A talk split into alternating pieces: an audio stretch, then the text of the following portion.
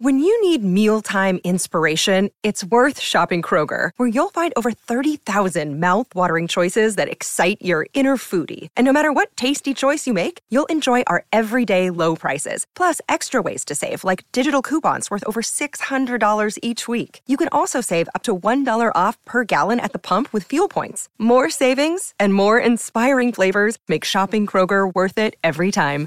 Kroger, fresh for everyone. Fuel restrictions apply.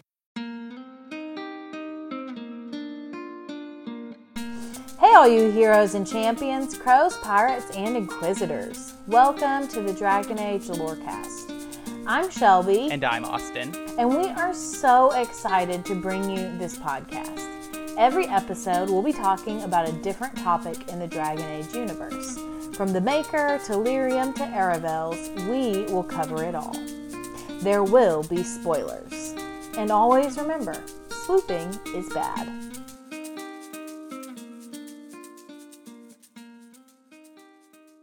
Hey, Shelby. Hey, Austin. How's it going? Pretty good. Are you ready to talk about our topic today? Oh, I am very ready. Awesome. So, it's kind of part two to our maker that we're getting in today. Uh, two weeks ago, we talked about the maker and the ch- chant of light. Today, we're talking about Andrastianism together and just who is Andraste? What did she do? Why is she important? Yeah, so um I researched her like heritage, who she was when she lived on Earth, and then we'll move into who she um, is in the religion. So I wanted to start with a quote from the World of Thedas Encyclopedia, Volume 2. It says, The chantry starts and ends with Andraste, its mother, the bride of our Maker. There is a lot that we don't know about Andraste's life, especially her early life. Her date of birth is very contested. We don't know a lot about her parents or her extended family.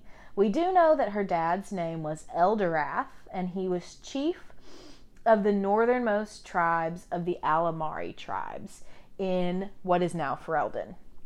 So, probably close to where Denerim is now. So Eldorath married Brona of the Cyrian, um, which helped secure more lands in Ferelden's fertile crescent. Um, so we think they think that um, her birthplace was in a settlement that is now Denerim. And she had a sister, and her sister's name was Hallie Sayre. Um, and I also have another quote that I really liked. Um, it said, Andraste, still a youth, awakened, unquiet to a storm. I think that really foreshadows her life um, and who she was. When she was like a teenager, um, she saw her sister, Hallie Sayre, following some floating lights into a forest. So she followed, as any older sister would and apparently there was an event that happened um, a violent event. Um, we don't really know what it was um, but Hallie Sayre died. And um, she it says her body suffered wounds beyond weapons. And um, there were fires throughout the forest as a result. And so when you know, her parents and other tribes people found Andraste, she was pale, shaken, um, and did not know what she had seen. So, uh, the Cyrian, which are her mother's tribe, which are the people of um, Proto Orlesians, essentially, they thought that it was either animist spirits or like a blighted animal. But the Alamarri tribes thought that it was a rival tribe. So, this event is like the first big event we know about Andraste's life, and it really follows her forever, for the rest of her life, in three big ways. Number one, the storm that was happening when she followed her sister out left her with a sickness in her lungs, and it, she wouldn't really recover from this for another decade. Number two, she, ever since then, heard voices and saw auras that no one else would see. Um, and she would like go into a trance basically, and nobody could bring her out of it. And then, third, later in life, she re- reinterpreted this event um, and saw Haliser's death as the fault of the old gods. So, this is really happening in her um, late childhood, teenage years. Um, and she married, after this, she got married to Maferath, which um, their marriage definitely created a larger Alamarri border. Um, and so their marriage, their alliance, was the largest alliance between Alamarri tribes to ever exist at that point. So, the first blight lasts from about minus 395 ancient until one, uh, minus 195 ancient, so about 200 years. It deeply impacts all of Thedas, especially and most significantly the Tevinter Imperium. Because of this, a lot of outposts um, on the the uh, Tevinter border ran short of supplies and guards and military. Um, and so Andraste's father, Eldorath, was murdered when Tevinters started raiding Alamarri settlements. At this point, Andraste was also captured and taken into slavery. So Maferath became the leader of their tribe, and he was steadfast in getting Andraste freed from slavery. So most of the Alamarri at this point are loyal to Maferath, but they love Andraste. They love her. And Maferath is fine. But they don't love him. But they do support him in negotiating for Andraste's freedom. And he succeeds in this. So while she is enslaved, this is something that really impacts her life, right? So, um, the combination of the lasting impact of the blight, the dramatic fall in worship of the old gods in Tevinter due to the first blight, Andraste's experience in youth with her sister, and her experience in slavery created the perfect context for her search for the maker. She really claims to have found the maker's influence in everything. Um, and and she told people this. Um, and her visions of the maker as she um, grew up, as she became an adult, as she moved into um, her battles against Tevinter, her vision of the maker became more clear, more direct and more complex as time passed, she eventually began to see herself not only as someone who saw a vision of the maker, but like she saw herself as a conduit for the maker. Um, and, and for sharing his truth with all of Thedas. So at this time, the Alamarri were continuing to seize borders of Tevinter. Um, the Alamarri tribes were supportive of this and, and really just went along with her religious beliefs they uh, did not really wholeheartedly support her yet. But soon, Maferath realized the loyalty that she commanded, right? And he was a masterful tactician. So he was really good at planning military battles, all this kind of stuff. And so he kind of really capitalized, and they made a great team for a while. Um, and so they're pushing the borders of Tevinter. The magisters and the archon of the Imperium are not concerned with them at all. They are much more concerned with growing civil unrest in Tevinter. So, I also need to mention that during this time, Andraste meets an elven former slave named Shartan and they become allies. He becomes her champion. And so his people add to her army of the Alamarri tribes. So um, Andraste and Maferath go through a few battles. They really move into um, like the mainland of Tevinter, not just the outskirts. Um, so as they do this, it becomes less of vengeance on Tevinter and more of a holy war for the Maker. So in the end, the Alamarri and Andraste and Maferath, they were victorious and um, they won this war essentially. But um, the happiness of winning the war was not to last um, because they continued to push into Tevinter and Maferath not only becomes jealous of Andraste's popularity with the people, but he also becomes jealous of her commitment to the Maker, what he could see um, as another man, essentially. Um, so, simply put, he betrays her to Tevinter. He conspires with Archon Hessarian and they um, allowed disguised Tevinter forces to enter Andraste's fortress in what is now Nevarra. She was captured, taken to Tevinter, where she was tied up and set to be burned at the stake. As she began to burn, Hessarian kills her instead of letting her burn at the stake and suffer a long and painful death. He ended the spectacle, and this is really seen as his conversion to Andrastianism. Obviously, will be a while before like everything comes out about Maferath's betrayal and before um, the cult really starts to spread in popularity. But um, historians really look back on this moment and see this as Hessarian's conversion.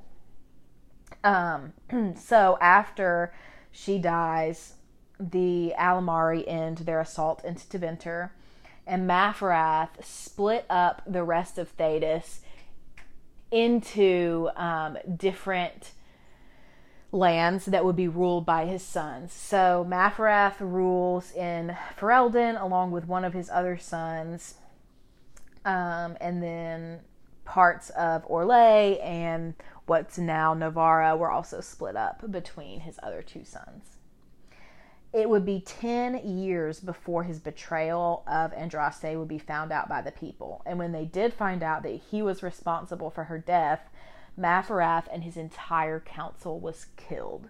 And there's no known burial site for him. So that's uh, the gist of Andraste's story.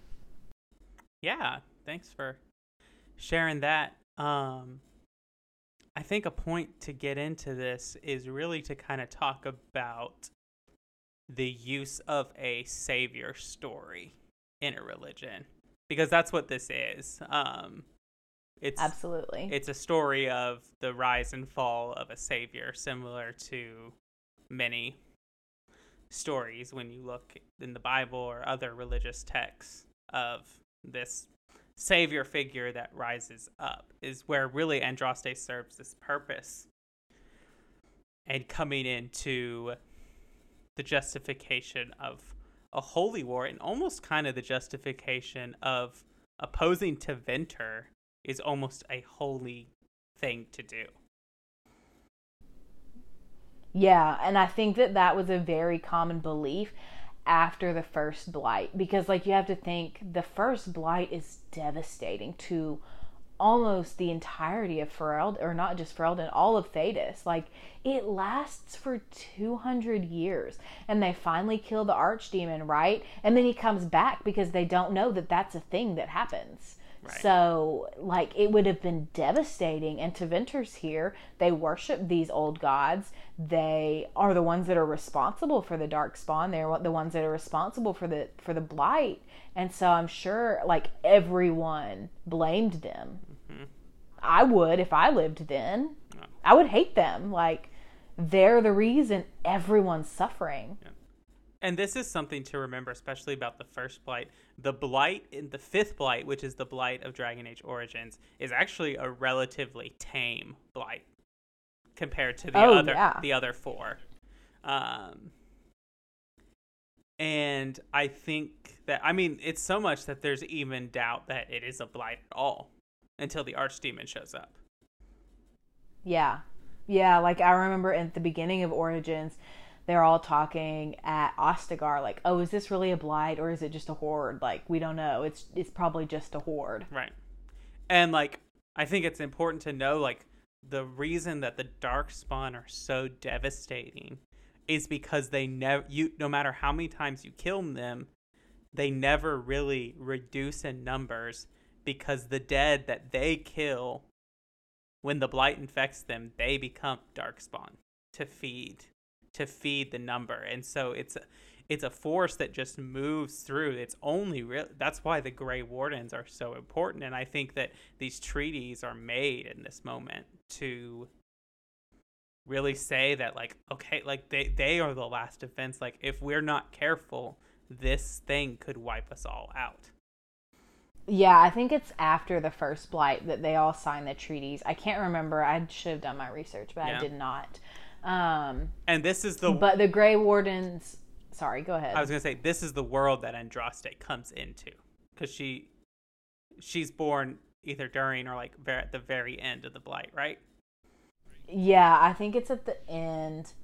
The date is hotly contested of her birth, so there's argument there. Which is another thing, but but yeah, so like just she is born into this world and grows up into that just kind of thing, this fear of the darkspawn and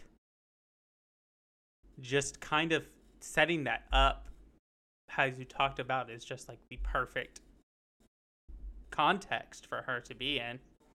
Yeah uh, the perfect storm. Right. Yeah and you have to think about like the gray wardens get founded during this blight.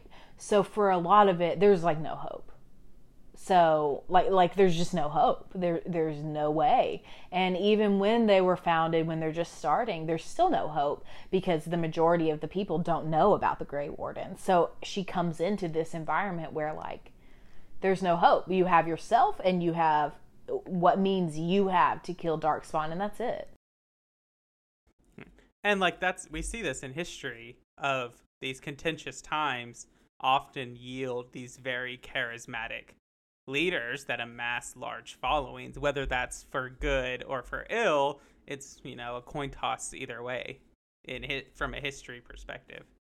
Um, but yeah, so you get this point of like Andraste really kind of like seizes this opportunity and with her husband kind of capitalizing on that uh I think it's interesting though from a kind of savior perspective is that Andraste very takes on that holy warrior archetype that we see so often. Um, like I can I can tell like that some of the Andraste is at least probably mo- I would guess modeled after Saint Joan and these other yeah Joan of Arc. You know, That's what I was gonna say. She so reminds me of Joan of Arc. Right. Um, and that's just where that comes in. Um, and so she starts this, you know, it's not a cult because we'll get we'll talk about the cult of Andraste later because that's different than Andrastianism. Well, correct? in modern day, it is different. Yeah, like yeah. the cult of Andraste, the disciples of Andraste are the group that lives in Haven at the time of Dragon Age origins that believe Andraste has been reincarnated in the form of the High Dragon, and that the ashes they want you to poison them because they no longer contain the essence of the real Andraste because she's been reborn. But in this time, I think you can call it the cult of Andraste because it's not really a real religion. Like it's not it's not fully fleshed out. Like it doesn't have doctrinal standards. Like it doesn't have a place to worship. It's just people that are following her and she's saying these like few things about the maker. But but that's not really the primary goal. Her primary goal is this march this war against Tevinter that's her primary goal. Right which makes sense because she was born as a slave. She wasn't born as a slave. and- she went into. born as a slave. She became into Tevinter, and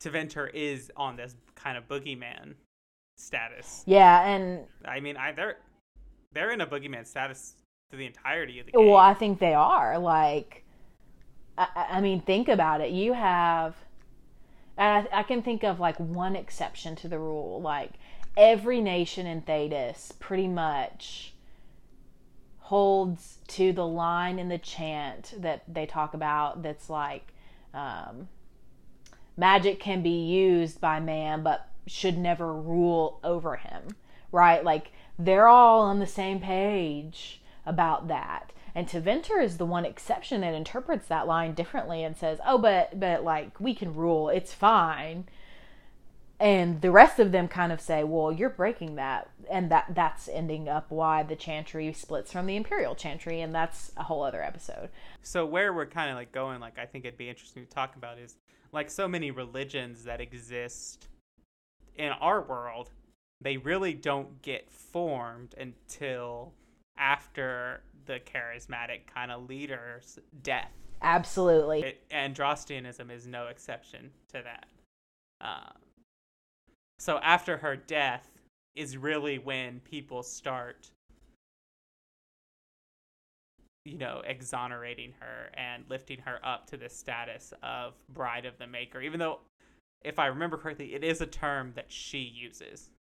Um, I believe so. I don't have a specific quote, um, but yes, I do think that she uses that phrase, or at least something similar to that phrase. Right. Yeah, so um, the official religion really isn't formed um, until Emperor Kordillus Drakon the First of Orlais. Um, until he comes into the picture, he is a very, very faithful follower of Andraste. And so he is the one that has this vision of a religion, essentially. Um, and he was like beloved, okay, by the people for a lot of reasons. Number one, because he was able to really unite Orlais into an empire. Um, that hadn't been done yet, and there's so many things about Orlais that come from him, and he's in the first age. Like he starts the first age. Um, there's so many things that come from him that continue on. Like he's the one that was obsessed with fashion. That love of fashion in Orlais comes from Emperor Drakon. So there's that. Number one. Number two, he is really a hero of the Second Blight. Um, he fights Darkspawn. He um, really starts stamping out worship of the old gods. Like, so he is he's just a hero of Orlais. Um, and so when he was 17, he uh, has this vision of a unified Orlais worshiping Andraste.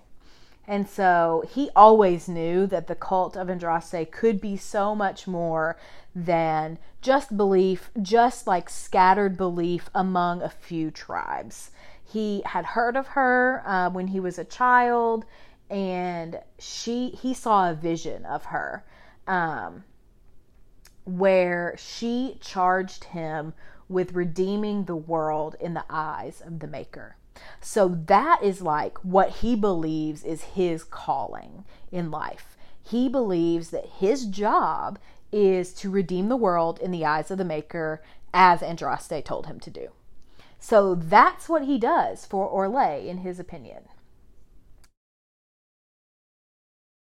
That's so interesting. It's giving me big Constantine vibes. I think that's a probably fair comparison, but I think that this guy is probably like number one, a better fighter than Constantine, and number two, a lot less cynical than Constantine. Like I actually in the reading I believe that Emperor Drakon like actually believed in Andraste, and I do not believe that Constantine actually believed in Christianity. I believe that he thought it was politically expedient for him to be a Christian, and so he converted. Probably.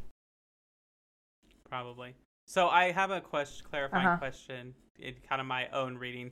Is the second blight when they start utilizing mages? Yes. Yeah. Yeah. And so that happens in uh, the Divine Age. The second blight breaks out in 1 4.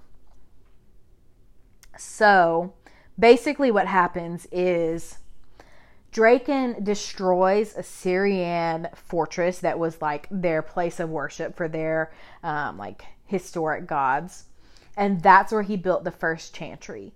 And it took him four years until he found what he deemed to be the perfect leader for the chantry. And that person was Justinia the First. And we talked about her in our first episode. So her coronation begins the divine age. So that's divine 1 1 and so it's just four years later when the blight the second blight breaks out um, and like i said earlier he was a hero of this blight like he drove them out he was zealous in his effort to um, defeat the dark spawn and he did he ended up dying before the blight was actually officially over but because of his heroism in this blight it prompted the people of the anderfels and the Grey Wardens to convert to the Chantry. Wow. So kind of like Cailan if Cailan was effective. Yeah, but like more, like on steroids. Like Right. I think that King Cailan is just like hot. That's why people love him. And he he has big golden retriever energy. I don't actually think that he was like a good general or like a good fighter. I just think that he's cute and people like him because he's friendly. Except for Loghain. So I want to know like is there a belief in Andrastianism that Andraste has for lack of a better word like we say in Christian circles we say ascended like has she ascended to divinity herself I would say so. Like, I know that's not what you're asking. I would say, in practice of what the everyday Theodosian believes, yes, she has ascended to godhood status in the eyes of the everyday person who lives in Lothering or Denerim or Montsimmard. Like, the everyday person believes that. I don't know what the Chantry's official teaching is. right um so I because like there's the idea that you know the Inquisitor it is said that the Andraste sent her sent them out of the Fade Yeah. you know and we like we learn when we go into the Fade that it's a lot more complicated uh I think depending like Cassandra says depending on your really kind of point of view of belief and what you believe who is working you could say anything about what happened in the fade with the inquisitor. Um it's Kaley Cuoco for Priceline. Ready to go to your happy place for a happy price? Well, why didn't you say so? Just download the Priceline app right now and save up to 60% on hotels. So, whether it's Cousin Kevin's Kazoo concert in Kansas City, go Kevin, or Becky's Bachelorette Bash in Bermuda, you never have to miss a trip ever again. So, download the Priceline app today. Your savings are waiting. Go to your happy place for a happy price. Go to your happy price, Priceline. And so i just was curious about her status in that um Well, we know it's not her, though. right we do know that it's not her um I mean, I think you can make the interpretation that, like, the divine exists as an arm of Andraste. So, like, right but i the divine, divine Justinia was, the fifth was acting like in the will of Andraste or whatever. Like, you can make that kind of argument. But, like, as far as we know, it wasn't really. Well, I think I remember reading that the spirit that you encounter in the Fade is a spirit of hope.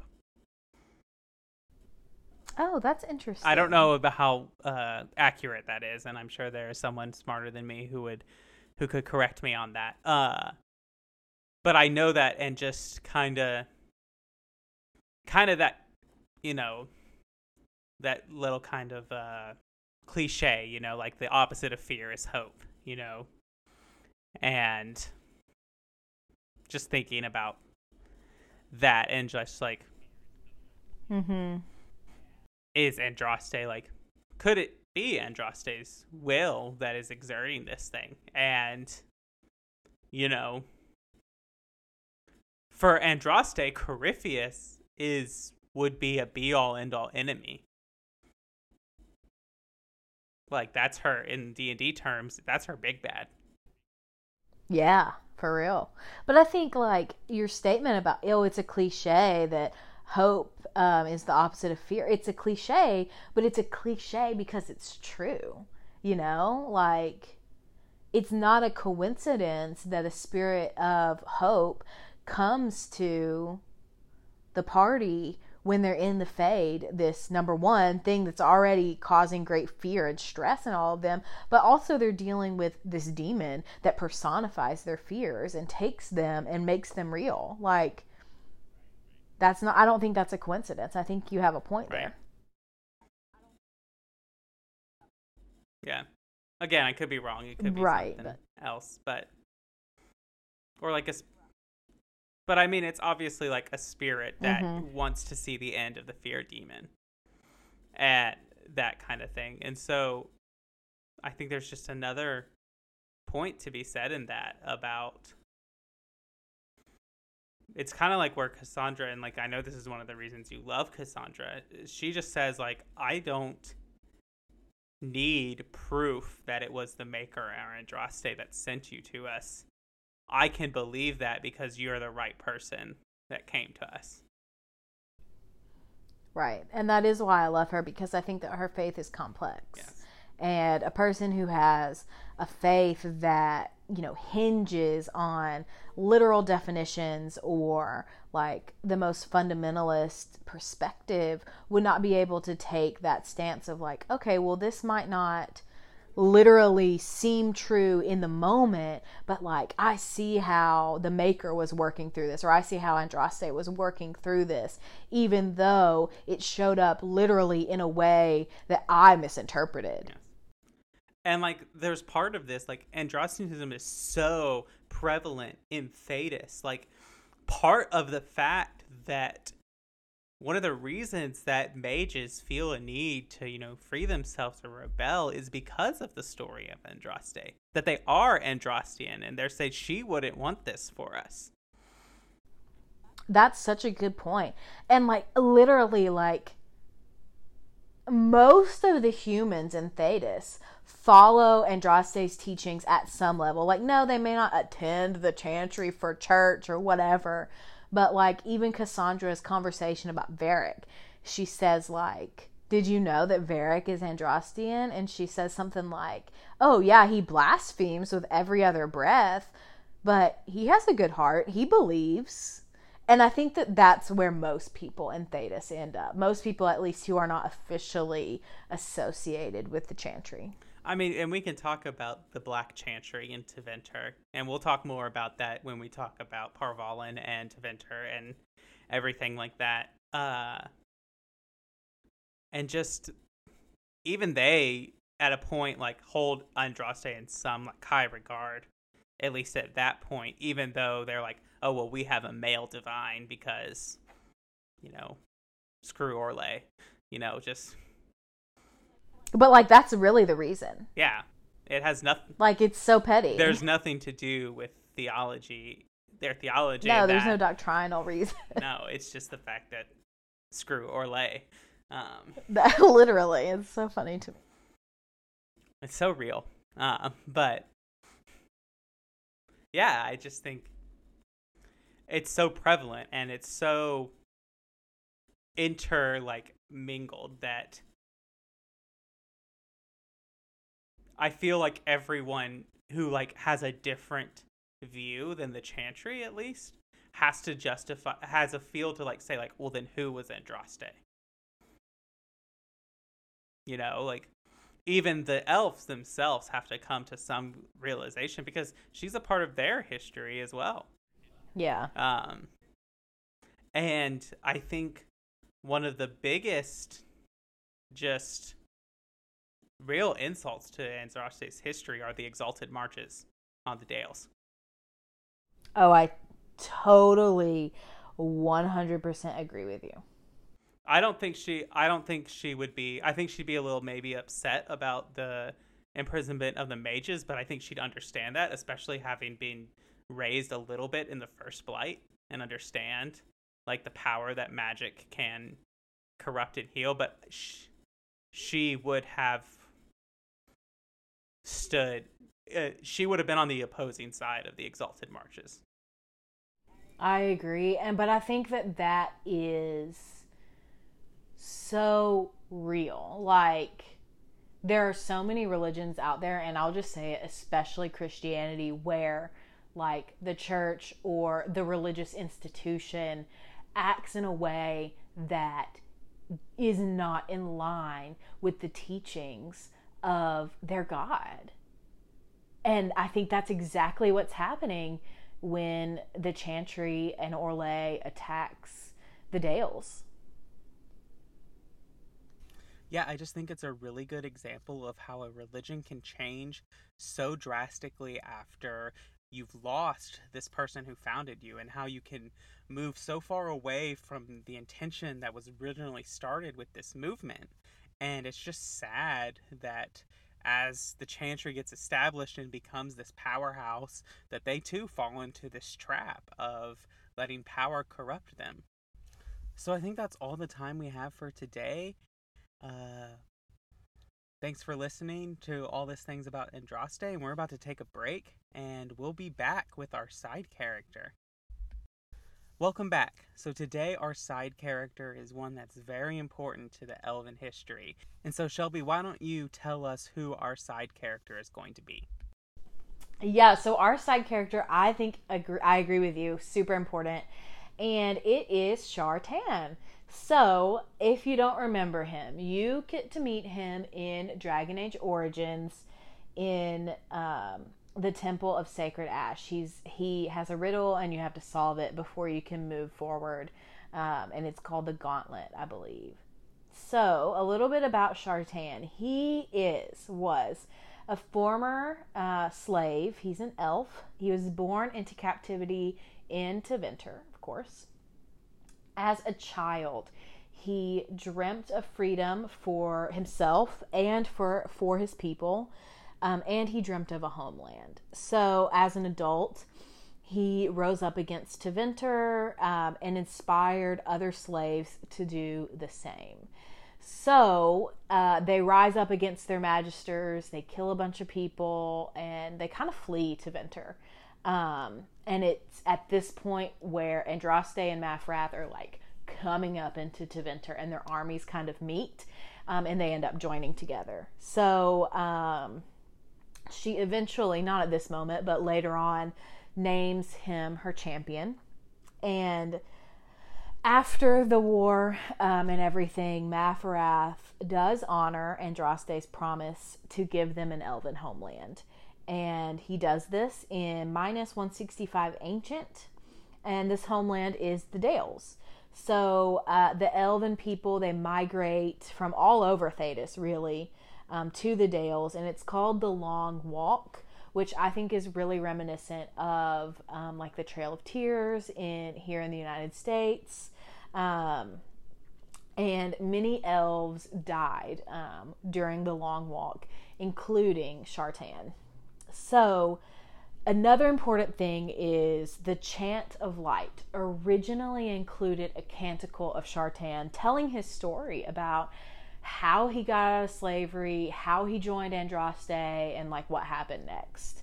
Um, but after the exalted march to the Dales in 210 Glory, um, these verses were declared dissonant, which also means heretical. So, um, in the New Cumberland Chant of Light, which is what is in the uh, World of Thedas Encyclopedia Volume 2, they um, have the dissonant verses. And actually, if you, um, if Leliana becomes divine, she recanonizes his canticle, which is like super controversial throughout Thedas, um, but I think it's a good thing. So this is, um, I'm just going to read a snippet of the canticle because I think it's interesting. As the people, the elven people, danced over the corpses of slain soldiers, a thunder filled the air, and the ground trembled, and a hush fell over them, as they knew a terrible omen had come. From afar they heard the sound of ten thousand voices raised in song, and the marching of a great host. Seeing an army beyond counting gathered in the distance, Shartan said to the people, Let us not fall into the jaws of the wolf together. I will go alone and see what army comes, singing to the lands of Tevinter. Across the empty plains, Shartan crept to where the great host camped, the light from countless fires guiding him through the darkness. Then a great hand clamped down on his neck, and he was lifted into the air. And he looked into the eyes of a towering creature, taller than any legion soldier, featured like a man, but covered in fur like a beast, and bearing a mighty shield. The creature spoke in a stern voice, saying, Who are you to come upon us alone, wearing the armor of our most hated foe? when I can see you are no man of that legion. And Shartan answered him, If you hate the legion, then I am your friend. And the giant laughed and set him back upon his feet, declaring, Then the Aegis of the Alamarri bids you welcome. Follow me to the side of our prophet. The Aegis led him to the center of the great host, and Shartan saw that they counted men and women of all descriptions among them. Many bore the scars of escaped slaves, and some had come west from the coastlands, and they stood as equals beside the wild giant men of the south. There in the heart of them sang a lady radiant and clad in armor of bright steel. She paused her song to look upon Shartan and said to him, All souls who take up the sword against Tevinter are welcome here. Rest and tell us of your battles. And Shartan told her, I cannot rest while the people wait in darkness and fear. So Andraste sent him with three of her attendants to invite the people to come to her side. And the people came, all astonished to stand among Andraste's followers. And she gave them food and drink and bade them sit, while Shartan gave her the tale of their uprising and flight from Valdorma. When the tale was finished, Andraste said to Shartan, Truly the Maker has called you, just as he called me, to be a light for your people.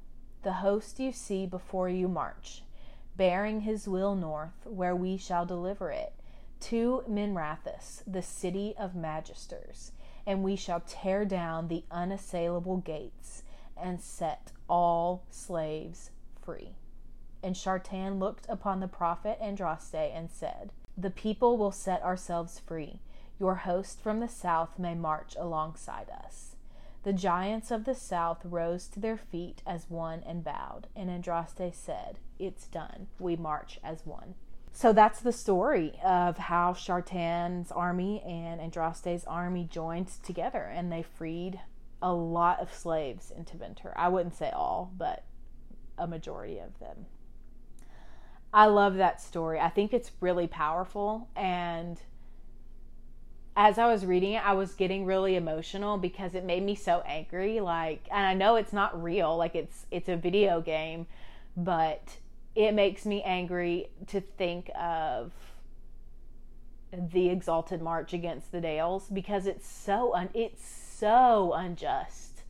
And even though it's not real, it's a video game, it is so unjust um, after all the elves have suffered. Um, even if they were antagonistic, of course they're going to be antagonistic. Like, I think it's interesting. There's an interesting dialogue that can happen, and I don't think you did. Yeah, because on your Elven Mage, you didn't do the Frostback Basin DLC. I did not. So you wouldn't have had.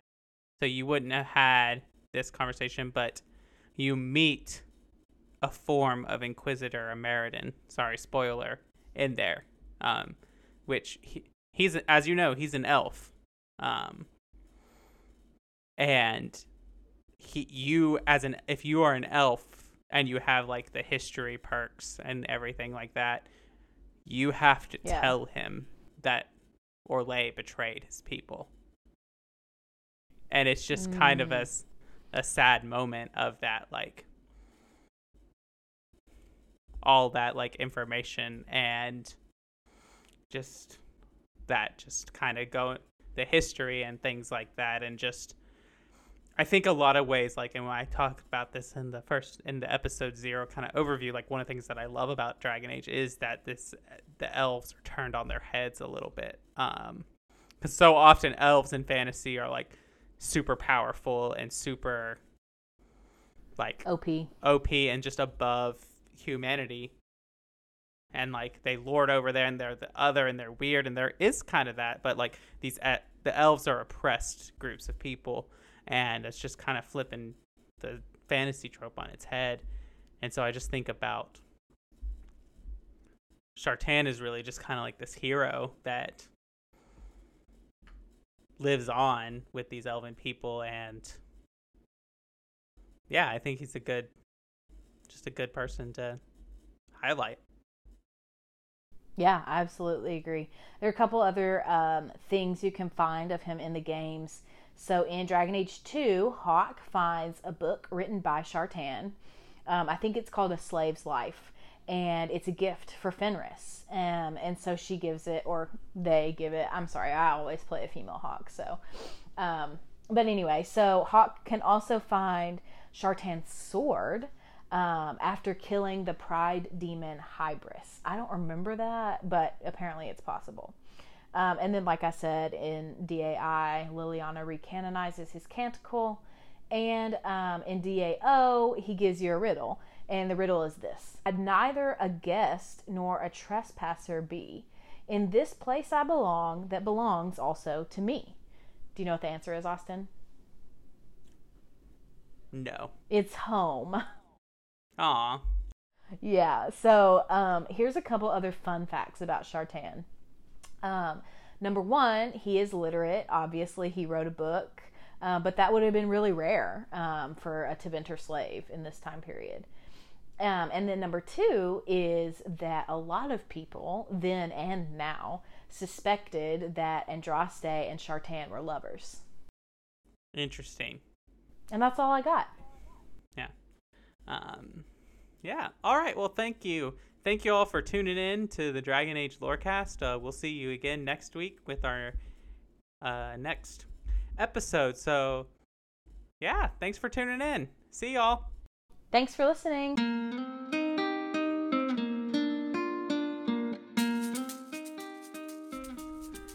Thanks for listening to the Dragon Age Lorecast. As always, you can find us on Twitter at DA Lorecast. If you have any lore questions, topics to unpack, or side character suggestions, email them to us at dalorecast at gmail.com. The Dragon Age Lorecast is a part of the Robots Radio Rocket Club. You can join the Robots Radio Network Discord by clicking the link in our episode description. If you enjoyed our show, we'd love it if you'd subscribe and give us a review. See you next time. Have you ever wanted to deep dive into the lore and stories behind all your favorite Marvel movies? Then do we have the show for you? I'm Captain Shenko. And I'm Psych88. Join us as we dissect the media megalith that is the MCU. We'll talk about the origin stories, the fights, and everything in between. The MCU Lorecast releases on all major podcasting platforms on Mondays as part of the Robots Radio Rocket Club and can be found on Facebook, Twitter, and Instagram.